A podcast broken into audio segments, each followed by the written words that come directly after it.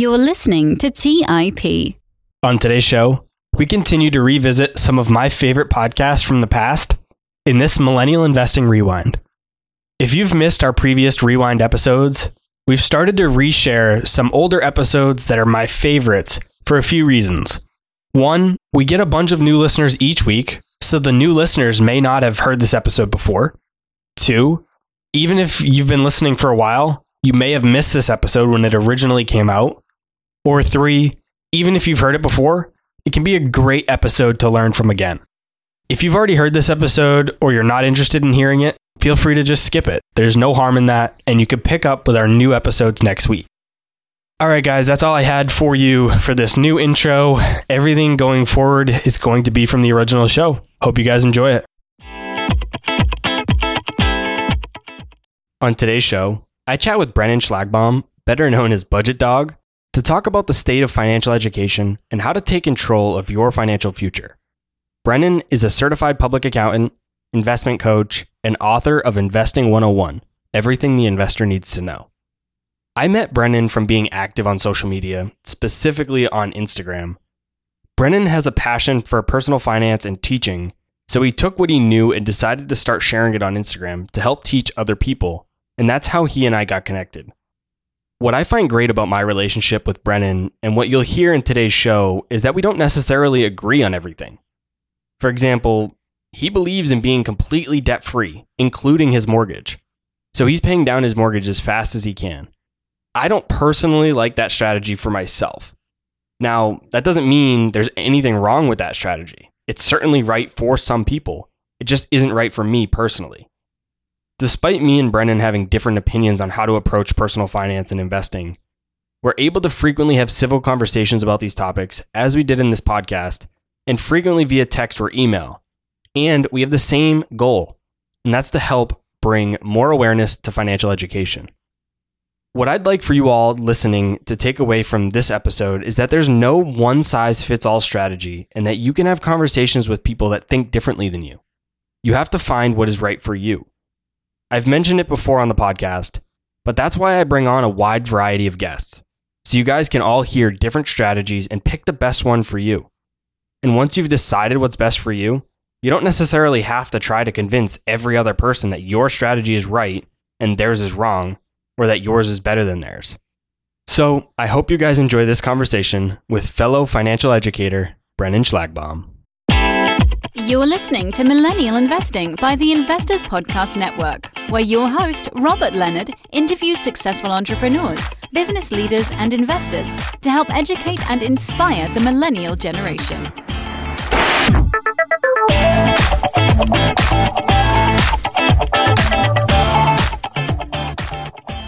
Hey everyone, welcome back to the Millennial Investing Podcast. As always, I'm your host, Robert Leonard, and with me today I bring in my good friend Brennan Schlagbaum. Welcome to the show, Brennan.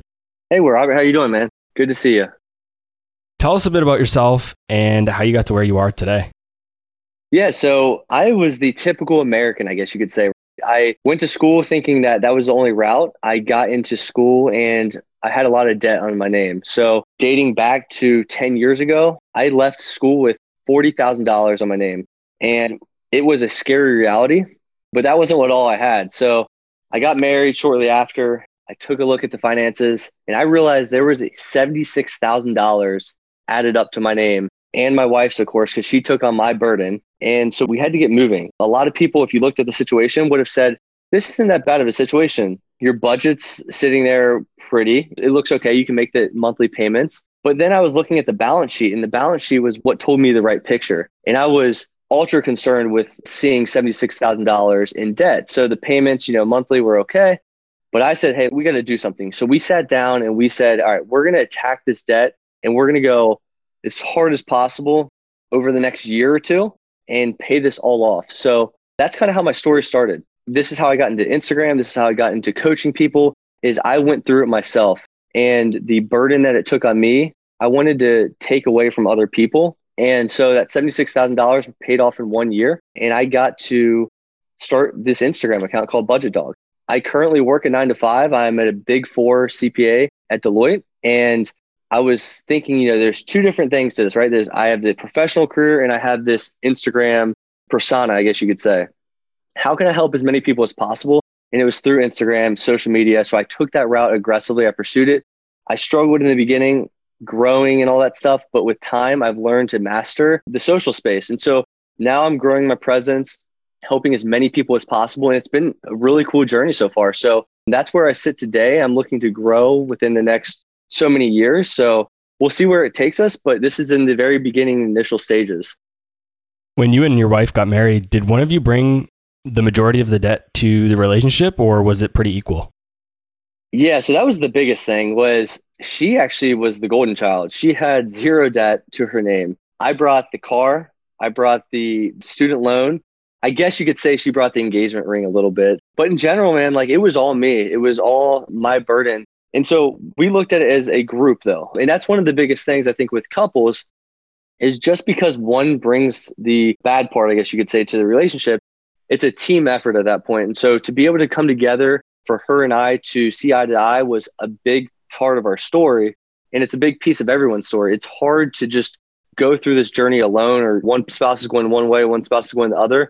You have to be together. So, with that being said, we were on the same page. And although I brought more of it, she helped me along the way. She was making a good salary, helping pay everything off. And at the same time, I was doing working together and it was a group effort. But yeah, I would definitely say I brought the most of the burden to the equation. For anybody that's interested in more of this dynamic of managing relationships and debt and just money in general, back on episode 88, I had best-selling author Erin Lowry on the show to talk exactly about all of this where we went into what it takes to manage relationships whether it be a spouse, a sibling, a parent, whatever the situation is with money and debt. So if you guys are interested in a much deeper conversation about that, definitely go check out episode 88.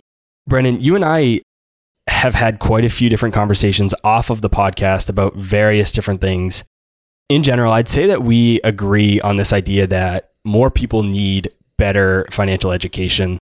But where we differ is actually in the strategies that we believe in. And one example of this is what we just talked about. You believe in very strongly in paying down debt as fast as you can, where I don't necessarily believe in that approach as much. I do to a certain extent, but not as much as you do. I do think what you've been able to do with your debt is incredible. You started your first mortgage payment back on August 1st, 2016, and you'll have it completely paid off this year in 2021, just five years after you got your mortgage. There's no other way to explain it other than saying that that's an incredible feat. But for me personally, with interest rates so low, this strategy just really isn't attractive. Why have you chosen to take this route, and why do you believe that strategy is best? Yeah, that's a great question. I think a lot of people come down to it and they look at it from a math perspective. And so I like to kind of look at it at both sides. And so I have clients that kind of go, this interest rate's really low. Why would I pay this debt off? And my thinking is, me personally, at least, is I still owe that debt. No matter if it's 0%, no matter if it's 28%, I still owe the debt. And me as a CPA, I look at the balance sheet a lot. So when I go measure my net worth, when I list out my assets and liabilities, I still see that total liability of that car, that house, that credit card, and it's not attractive to me. And so I think a lot of part times in finance in general is the behavioral side of things really takes a toll on a lot of people. Me personally, I am a very, very low risk individual. So when I look at that, it seems like a lot of risk and it seems like a burden to me. So it doesn't better my day. And so what I would say to most people is, hey, first off, non mortgage debt above 6%, the industry is going to say pay that off before investing pretty much every time. Anything below that, they'll say invest and pay off debt at the same time. My approach is non mortgage debt. I would wipe it out really fast. Every client I've worked with has been able to pay off their debt within two years. If you're looking at the grand scheme of things, compound interest, obviously, the more time you have, the more beneficial. But when you see one to two years of a debt payoff cycle, it's really not going to take much of a tool. Now, the other side of the equation is my mortgage that you mentioned. And so with my mortgage, you see me aggressively paying that off. What you don't see and what a lot of people don't see is I'm still investing a large portion of my income. So 20% of my income, gross income is still going to investments. And then anything on top of that's going to my my mortgage. So I always say 15% to retirement minimum. Anything over that, whatever fits your lifestyle best. And so for me, I think paying off my mortgage would make my lifestyle better. I would free up cash flow. I understand from a math perspective, there's an opportunity cost to it. And so I've calculated that. I've looked into it in depth. My wife and I have discussed this, but we have come to the conclusion that, hey, at 30 years old, if we don't have a mortgage and we have no other payments, we are unstoppable going forward. We can invest 50% of our income if we want. We can scale back. We can invest 35%, but the flexibility is there. And so that's the mindset that we, I guess you could say, drive with every single day is the freedom, the flexibility, and the opportunities are going to be endless once we have that debt paid off.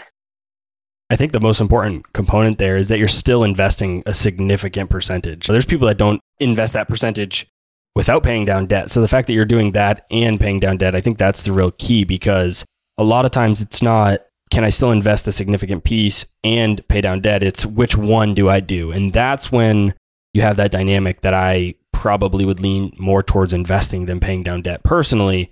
But I mean, in your case, I would probably do exactly what you're doing as well because you're still investing so much.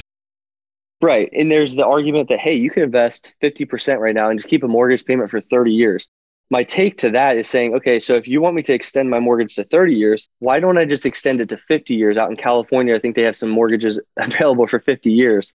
Why don't I just keep taking a loan out, refinancing at the lowest possible rate for as long as possible and continue that my whole life? If that's what we're trying to do is accomplish maximizing the dollar. But that's not my goal here. And so that's why I lean the other way more so. I often get asked how to manage the dynamic of living for now while also striving towards financial goals. In your case, paying down a significant amount of debt so quickly, you've probably had to make some sacrifices. How have you managed this dynamic? That's a tough one. People don't like to make sacrifices ever. It doesn't matter if it's going to the gym every day, people don't like that it's tough to really adapt your habits and stuff like that. And I think it comes down to mindset. So being able to tell yourself, I am locked in, it doesn't matter what comes at me from whichever angle, I am going to lock in and do what I'm trying to accomplish here. And so if you look at your goals long term, you can say, hey, I'm going to go get X, Y, and Z. How am I going to get that? You write it down on paper, you put it in action, and you start the plan. And things are going to come at you. Life is going to happen. For example, when people, when I paid off debt, it was a big challenge because I expected along the way, hey, people are going to ask me to go on vacations, weekend trips. My friends are going to ask me to do X, Y, and Z. And if I said yes to everything, there's not a chance I would have been able to pay down the amount of debt I did, $76,000 in one year, if I just said yes to everything. So having the confidence to say no goes a long way because you know the ultimate goal is bigger than the present. So people need to look at the bigger picture and ask themselves why they're doing it and keep coming back to that why because when you're in the moment it's a lot easier to look at the why than that cookie or if you're trying to lose a bunch of weight or that quick ps5 that you want to go buy that's only 500 bucks it eats away at you literally. So i think it's a mindset thing. Let's take a quick break and hear from today's sponsors. Hey guys, about a year and a half ago, my wife and I got married, and one of the most stressful parts of our relationship has been trying to join our finances together. We all know that money issues are a leading cause of divorce, but Monarch, the top rated personal finance app, has built in collaboration features so that you can invite your partner at no extra cost. Together, you can see all your finances, collaborate on your budget, and get insights on your cash flow and recurring transactions. It's the easiest way to manage your household finances. Unlike other personal finance apps that we tried, Monarch's simple, intuitive design makes it so easy to set up, customize, and use. Monarch is obsessed with constantly improving the product and they release updates every two weeks and allow customers to submit suggestions, vote on requested features, and view the product roadmap. Most importantly, they never sell your data to third parties or show you ads. After trying out Monarch for myself, my wife and I understand why it's a top rated personal finance app. And right now, listeners on this show will get an extended 30 day free trial when you go to monarchmoney.com slash MI. That's M O N A R C H M O N E Y dot com slash MI for your extended 30-day free trial. Go to monarchmoney.com slash MI for an extended 30-day free trial. Hey guys, have you ever wondered if there's an AI tool like ChatGPT specifically built for the stock market? A tool that not only does the research and analysis for you, but also allows for dynamic discussions? Well, wonder no more. Meet Meyka, your AI powered stock research assistant, now enhanced with real time stock data. Let Meyka do the heavy lifting for you to significantly reduce your research time. And the best part, Meyka is 100% free. Ask Meyka questions like Explore the financial health of Apple through a summary of its balance sheet. Compare the financial statements of Apple and Tesla. What is the analyst price target for Microsoft? What is the social sentiment analysis of Amazon? And millions of other queries right at your fingertips. Visit Meyka.com. That's M E Y K A.com. Hey guys, when it comes to financial advice, you've got to trust the source. It's why you listen to this podcast. When I'm looking to upgrade my wallet, I turn to NerdWallet. Their expert team of nerds dives into the details to help you find smarter financial products. Before NerdWallet, I'd pay for vacations with whatever credit card was in my wallet, but I was missing out on miles I didn't even know I was leaving on the table. Now I've got a new card with more miles and more upgrades. What could future you do with more travel rewards? A hotel upgrade? Lounge access, a free flight to a bucket list destination. Wherever you go next, make it happen with a smarter travel credit card. Don't wait to make smart financial decisions. Compare and find smarter credit cards, savings accounts, and much more today at nerdwallet.com. Nerdwallet, finance smarter. Check out nerdwallet.com and start making smarter financial decisions. As with all cards, credit is subject to lender approval and terms apply. All right, back to the show. A debt I've been thinking a lot about lately is student loans, specifically because of the new administration and the talks of potentially forgiving some student loans, maybe a portion of it. I don't want to get into a political discussion on whether this is the right or wrong policy, red, blue, nothing like that. But knowing that there is the potential for the government to forgive some student loans, how should listeners think about or approach repaying their student loans right now? So this is an interesting conversation, and I get this question often on my Instagram. So first things first is saying everything you do should be you in control. So obviously, you need to approach the situation as if, hey, I need to pay this off because it's mine, and I need to take accountability. I need to take action and initiative. So if you do that and lead with that, Everything else is just kind of, you know, noise on the outside. Now, we can't ignore if the current administration forgives, let's say, $10,000 that they're looking at doing, go ahead and take it. But I would not game plan around that because, for example, when I was paying off my student debt back in 2018, these conversations were already being brought to the table.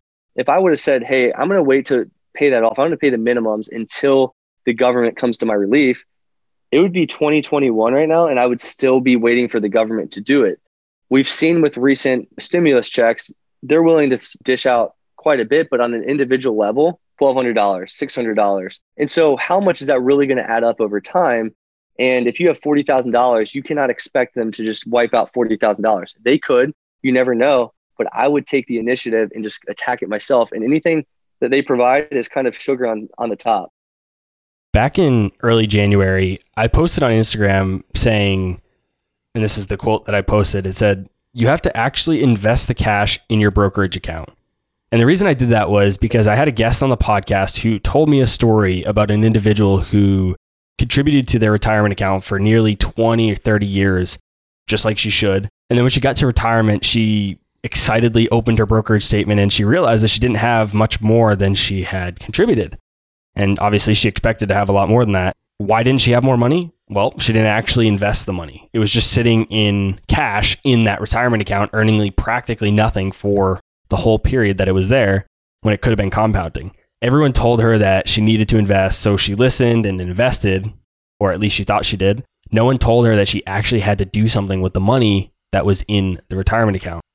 Just a couple days ago, you tweeted about this same idea break down the difference between actually investing the money that's in the account and then how the different vehicles are that hold the money. So I have a really good post on this actually. So it's a visual of how index investing and how investing works. And basically what it does is at the grand level, you have a broker, right? This is the company that you work with. So let's say Vanguard, you probably have heard of Charles Schwab, Fidelity, or some big names out there they house all the investments, they house all the accounts. And so, as an investor, as myself, I need to go to one of those guys and say, Hey, I want to hold money in an account, whichever one that may be. It could be a Roth IRA, it could be traditional 401k through work. And so, within that account, they're holding your investments. But within, the actual account, you have to go one step further. And that's actually where you select your investments.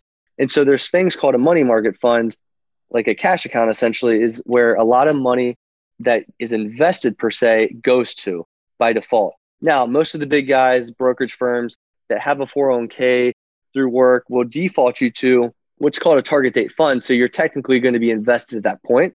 But there are a lot of cases where people put their money into this account, but then it's flowing into a, a cash account essentially, which is no different than a bank account. And so, what I like to tell people to do is first off, we have to understand what we're investing in. So, if you know what you're invested in, this problem isn't going to even pop up because you're looking and you're researching and you're seeing what you should be putting your money into. But there's been some horror stories where, like you said, 20, 30 years down the road, they haven't looked into what they've invested, assuming, hey, I'm doing the right thing. I'm putting 6% in to my investment account. With time, I've been told I'll be a millionaire, but they're led astray and they're forgetting the crucial point of this is you have to actually select the investment in the account. And so that's a huge point I try to make. So I was trying to save some lives yesterday by tweeting that and making that go viral to save as many people as possible because it's happened more than once. Yeah, I actually had quite a few people reach out to me from that post and say, Hey, I didn't know this. Like, what do I need to do? I've been contributing to a Roth and I haven't done anything other than that. So, what do I need to do? And I was able to help as many people as I could. And then I saw a lot of people responded to your tweet and felt the same way. They're like, I didn't know this. And, and they sounded like they needed to go back and do some research as well. So, a lot of times I think for us, it, it almost seems like we forget those baby steps because we've been doing it for so long. But there's a lot of people that what the step they're on is, and they need to know that as well. And it's super, super important. That's a good point you made is we forget the baby steps. As you get more ingrained into the investing world to anything that you're specializing in, you have to take a step back, especially if you're a teacher and think baby step one, baby step two, the fundamentals. And so I try to teach the fundamentals a lot because of that, because there could be 55 people that read my post and maybe two of them are experienced investors I could be benefiting the remaining majority of them by just saying the basics that I think I take for granted, but are actually the most important to the whole equation. So that's a good point that you made. There's a bias, and I can't think of what it's called, but there's a bias that people have that you and I likely have is because we know something, we assume that everybody else knows what we know. And clearly, that's not always the case. Education, specifically financial education, has really just completely changed. There are so many resources available nowadays, especially at a low cost that weren't available before. First, what is currently wrong with our financial education system? And second, how are these low cost resources going to change the future of financial education? I don't know if traditional education is necessarily wrong. I think it's what was in place at an earlier date and time. And I think going forward, I think online education could possibly replace it in different forms, or traditional education is going to have to get on the same hemisphere essentially and realize they have to adapt, they have to change. And currently they are not.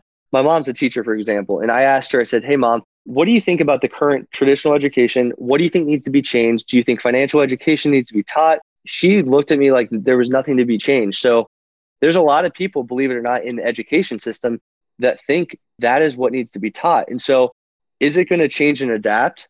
or is online education in a skill based type of community going to develop? And so I think that a lot of big companies are going to see, hey, this person, I could hire this person today because they took X, Y, and Z course and they have this skill, and they're going to be better suited to start in a lower onboarding cost essentially than the person that went to four years of school, spent $100,000 in school loans, and doesn't really know the practicality of this job. So traditional education, I've went through it, right? I went through online education.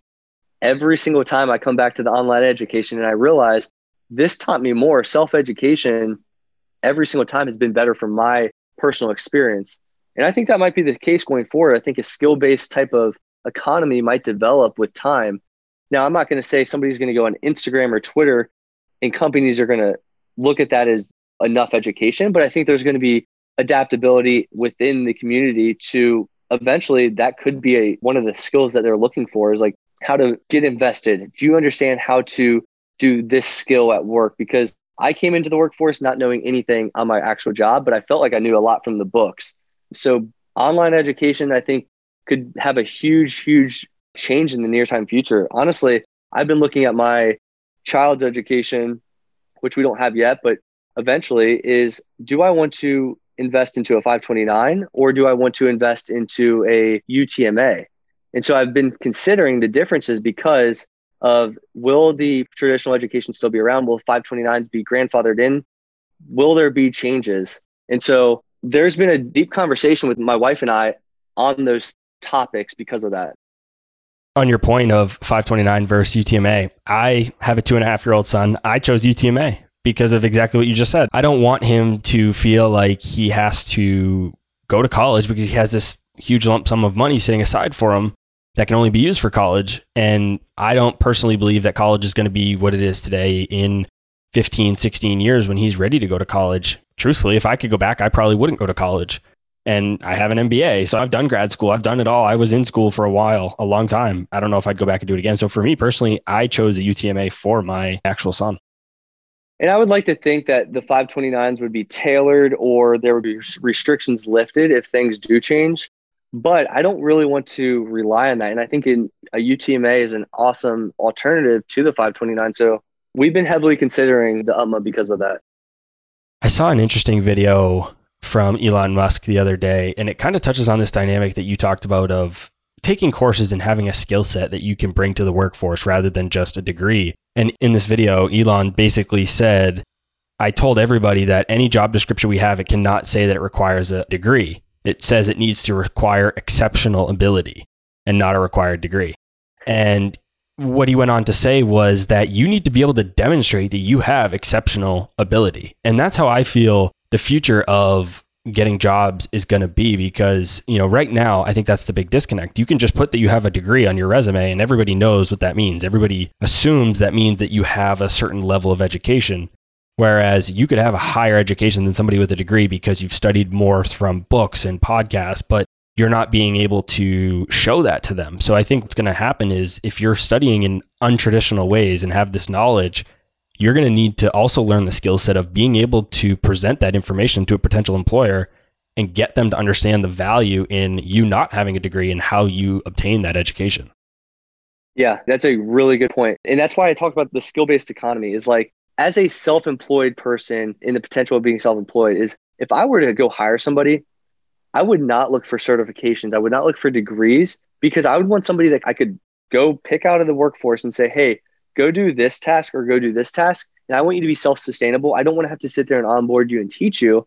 I want you to be able to pick up the skill because you've learned it elsewhere and take it, even adapt it, even build and be creative with it. I feel like a lot of traditional education puts you in the workforce. And I think the workforce has a box around you. I don't think it allows for adaptability and creativity. It's like, hey, you're going to do X, Y, and Z every single month, especially in the accounting field that I'm in. And there's no other thing that you're going to do. That's what we're going to pay you for. And I think that shuts a lot of people's minds down. They become every single day, they're going to the same place, doing the same thing.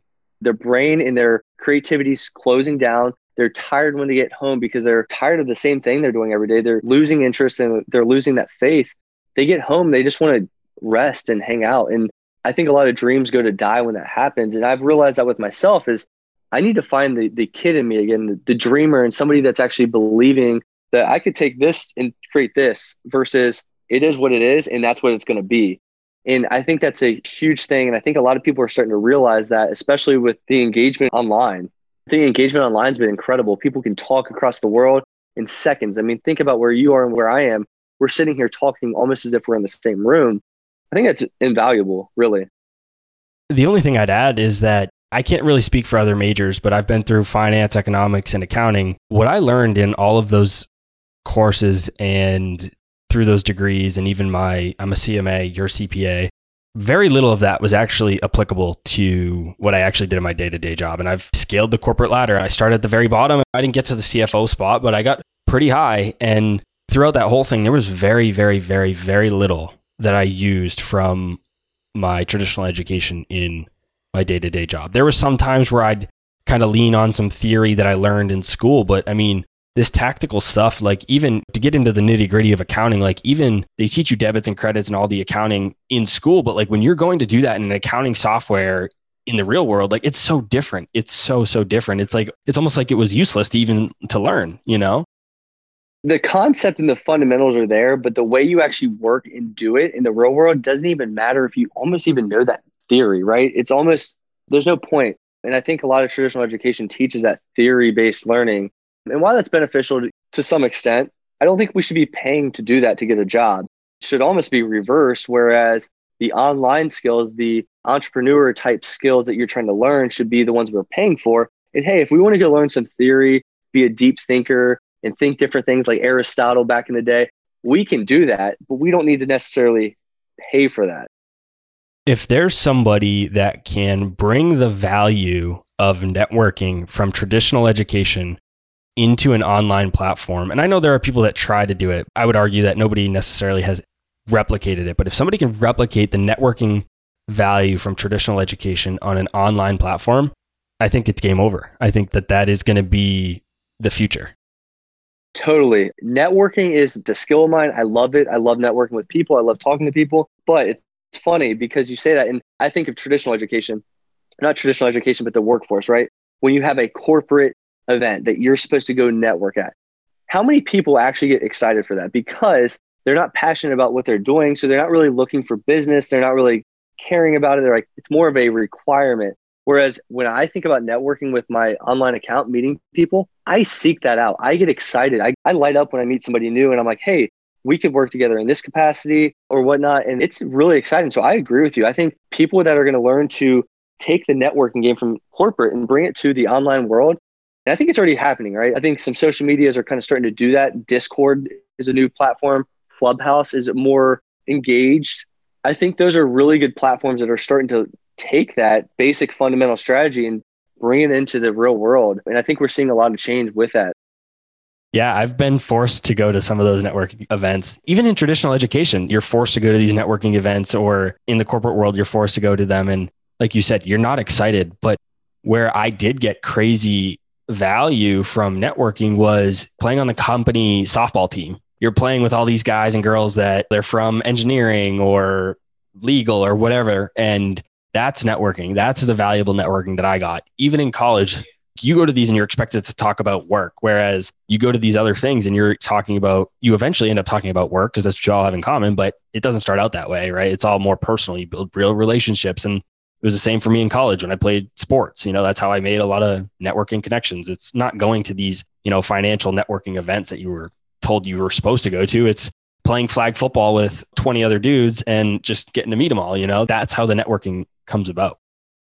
I meet so many people at the gym on a daily basis, new faces that walk in. I'll just go talk to anybody. But when I go to a corporate event, I'll leave that event and all those business cards I got, I've already written them off. I've already forgotten about them because I'm calling my wife saying, Hey, that was horrible. I'm, I'm on my way home. And that's just the truth of it. It's forced, awkward engagement that nobody really wants to have. So there's not true growth with it.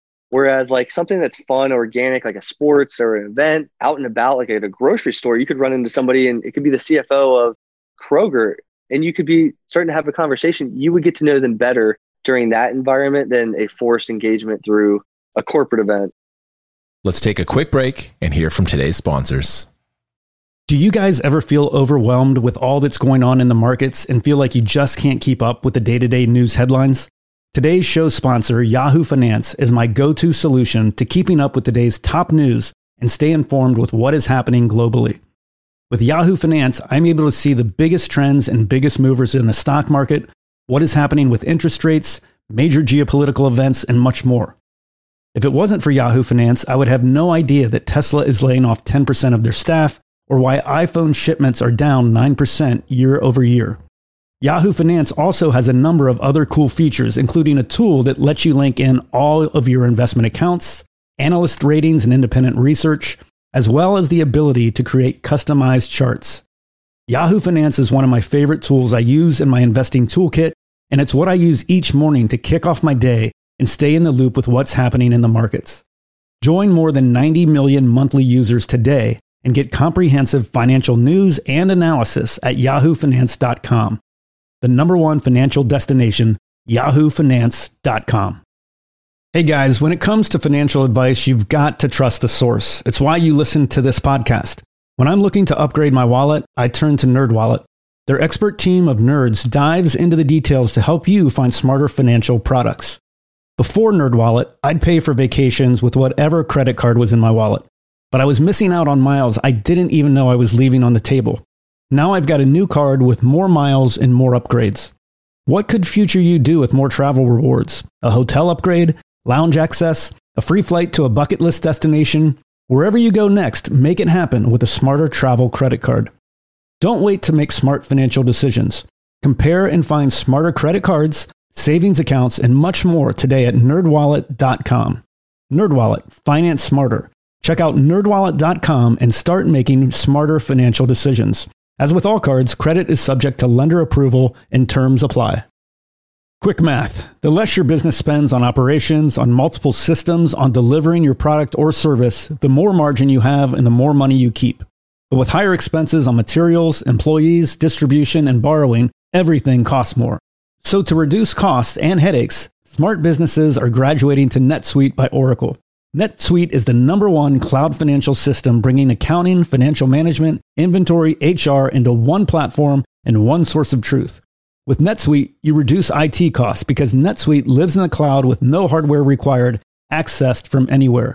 You cut the cost of maintaining multiple systems because you've got one unified business management suite. You improve efficiency by bringing all your major business processes into one platform, slashing manual tasks and errors. Over 37,000 companies have already made the move. So do the math. See how you'll profit with NetSuite. Everything seems to be more expensive these days. I've noticed this at my own businesses that I've run. You'd be wise to find proven ways to cut costs and boost performance at the same time. By popular demand, NetSuite has extended its one of a kind flexible financing program for a few more weeks head to netsuite.com slash MI. netsuite.com slash MI. That's netsuite.com slash MI. All right, back to the show. As part of the financial education that you offer, you talk about how a budget isn't restrictive and you're not cheap for having a budget. What do you mean by this? Why doesn't a budget have to be restrictive? So I make the case that Jeff Bezos needs a budget. a lot of people would disagree with that, but I think of a budget as somewhere to tell you where your money's going. So if I have $100 or if I have $100 million, I want to know where all those dollars are going because I can optimize in my life better. And so I think it's a tool. I call my budget template a budget tool because I want the connotation behind budgets to change. I think a lot of people look at it as, well, if I have a budget, I'm going to have to take all these expenses away every single month. I can't go get my nails done. A lot of women would think that, right? I can't do all these different things that for when I didn't have a budget I could do. That's not the case. You can add a line item for that, but you have to come to the realization it's being an adult. It's taking accountability and realizing, hey, money, whether we like it or not, it's a big part of our lives. If we can say all this money is going here, here, and here, our life is going to be a lot more simpler than if we're like, I don't really remember where that dollar went or that $300 went, you know, and you start to get overwhelmed when you don't know where things are. So I think a budget's a huge tool that everyone needs, no matter if you make $20,000 or $200,000. A budget doesn't change how much money you're making. it doesn't change how much money you have to spend. It's just telling you, like you said, where it's going.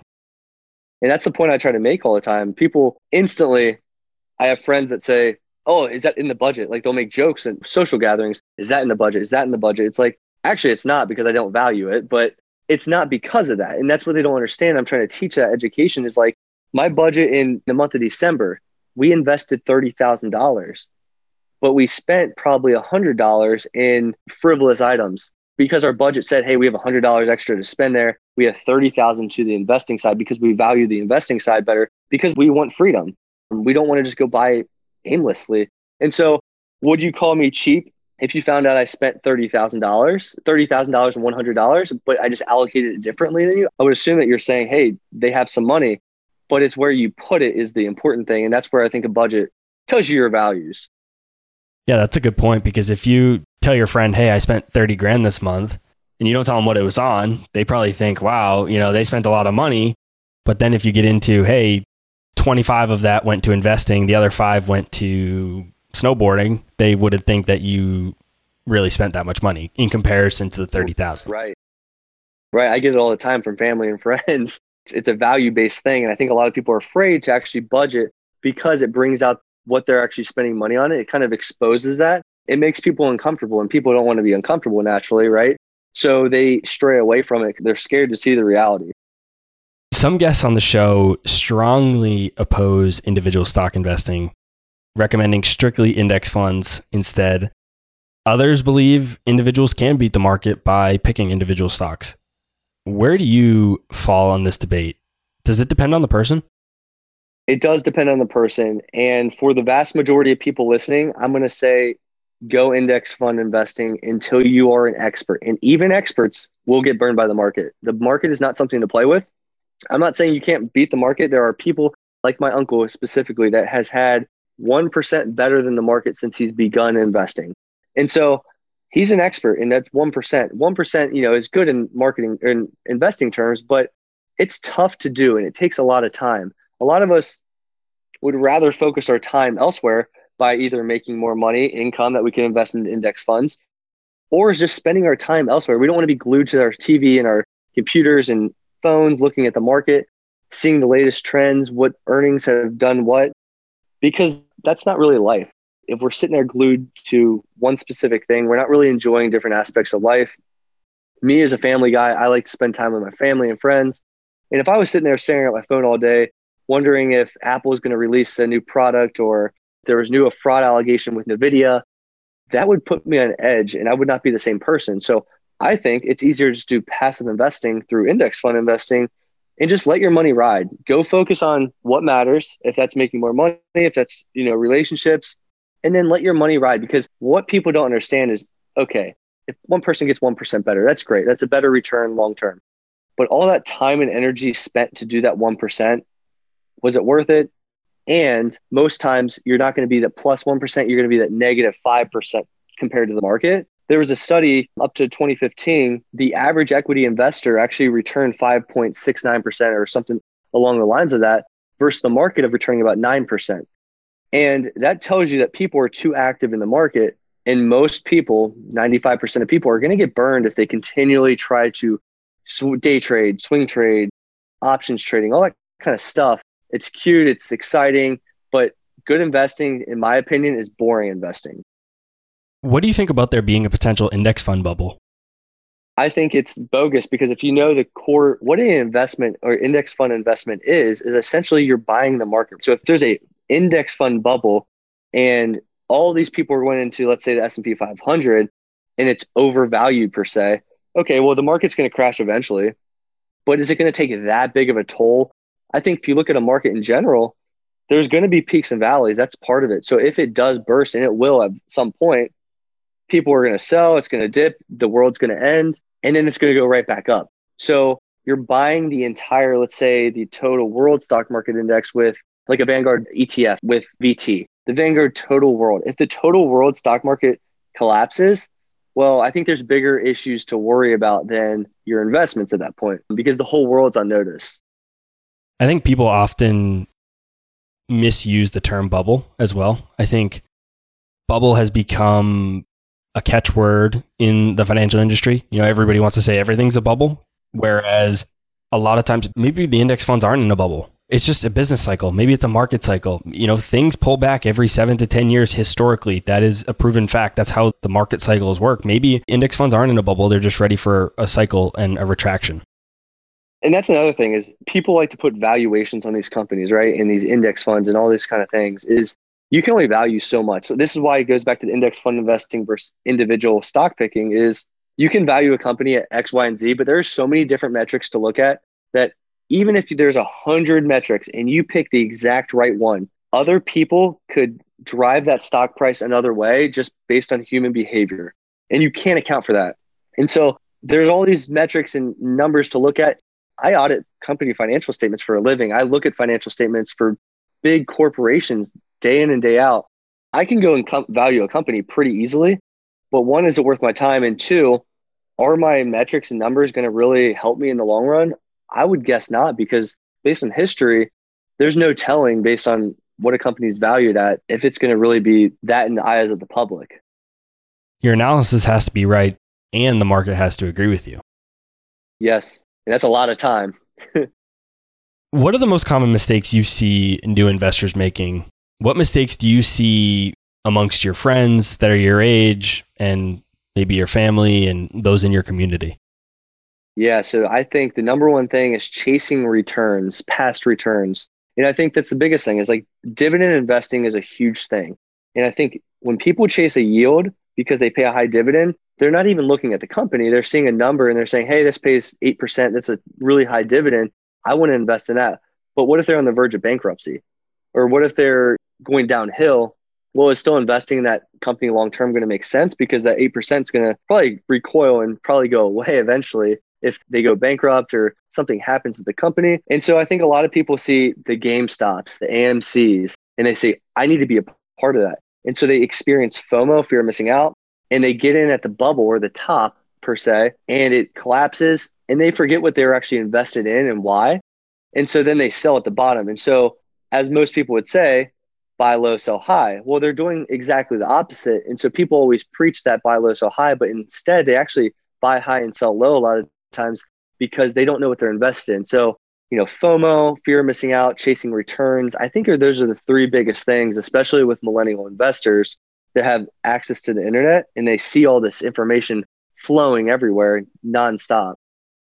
When you look back to when you just started investing, what do you know now that would have helped you grow your wealth quicker if you had known it back then? Starting earlier would always be my answer to that. And I started when I was 21 years old, 22 years old. So if I would have started three years earlier, that would have been awesome. And I think that would have been my biggest thing is I wish I would have known more now. And I think that's most people in life as they go on, they say, I wish I would have known more at 38, at 48, at 58. It's always going to be the case. But if anybody's listening to this and let's say they're 18 years old, start investing today, learn about it. It's not that complicated download an ebook, read Common Sense of Mutual Funds, an easy book to read, and start investing because that's all it takes. And once you start investing, you'll understand the power of time. Time is absolutely the most important thing of investing in general. The more time, the more compound interest, the better the returns. And so I often say, start now. Another thing I want to mention though, for others that are listening that are later in the game, and they're like, well, time's not really on my side. Invest now. Like just because you haven't invested up to this point doesn't mean you can't take advantage of investing in the future. A lot of people get bummed out or they get down on themselves and think, I'm 50, you know, I'm 48, I can't invest. You have a lot of time, relatively speaking. Get in the market. The best time to invest was 20 years ago. The second best time is now. And that's always going to hold true. So that's what my, in general, my answer would be to that. Being worried that it's too late doesn't make anything any better. What are you going to do? Wait longer? Yeah yeah, what's the alternative? You're going to sit there and hold cash for the next 10 years, 15 years? It doesn't make sense. So just start investing, just learn, learn. Self education is key. Going back to the online education conversation, you can learn within a week, honestly, with how much knowledge that our, our fingertips. I'm a big proponent of actually taking action on the information that you learn, not just learning loads of information. So when someone is done listening to this episode, maybe they log off the Instagram live or they're listening to the podcast or watching the YouTube video. I want them to go take action. What is that one action they should go take when they're done? The number one thing is get a budget and get really sit down with your spouse. If you're single, do it yourself. If you have a spouse, involve them in this process. Sit down and create a budget. A budget is the single most foundational part of personal finance. It is the snapshot, it's understanding where everything's going and if you do that, you're going to be so much better off just by knowing where things are. A CEO of a company could not direct a company without understanding where their funds are being spent, where they're making their most money. And if you don't do that on a personal level, then how are you going to succeed as, as an individual, just like as that company would not exceed as a company? So download a, a budget template. I have a free budget template in my link in bio that is awesome with analysis built into it for you guys to use. Use that, do that today. I promise you, you're going to be better off. Brennan, thanks for joining me on the show today. For those listening that want to learn more and connect with you, where's the best place for them to go? So at Budget Dog is my Instagram. I have Twitter at Budget Dog as well, and I also have Facebook. So connect me with any one of those. Go to my link in bio, and all my other links are within there, and you will be connected everywhere. I will put a link to Brennan's resources as well as a couple of different books and other resources that we talked about throughout the show in the show notes below, whether you're listening on YouTube or in your favorite podcast player. You can check those out below in the show notes. Brennan, thanks so much. Appreciate you having me, man. All right, guys, that's all I had for this week's episode of Millennial Investing.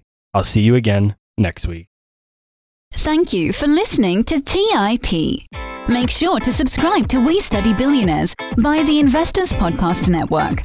Every Wednesday, we teach you about Bitcoin, and every Saturday, we study billionaires and the financial markets. To access our show notes, transcripts, or courses, go to theinvestorspodcast.com.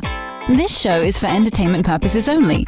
Before making any decision, consult a professional. This show is copyrighted by the Investors Podcast Network.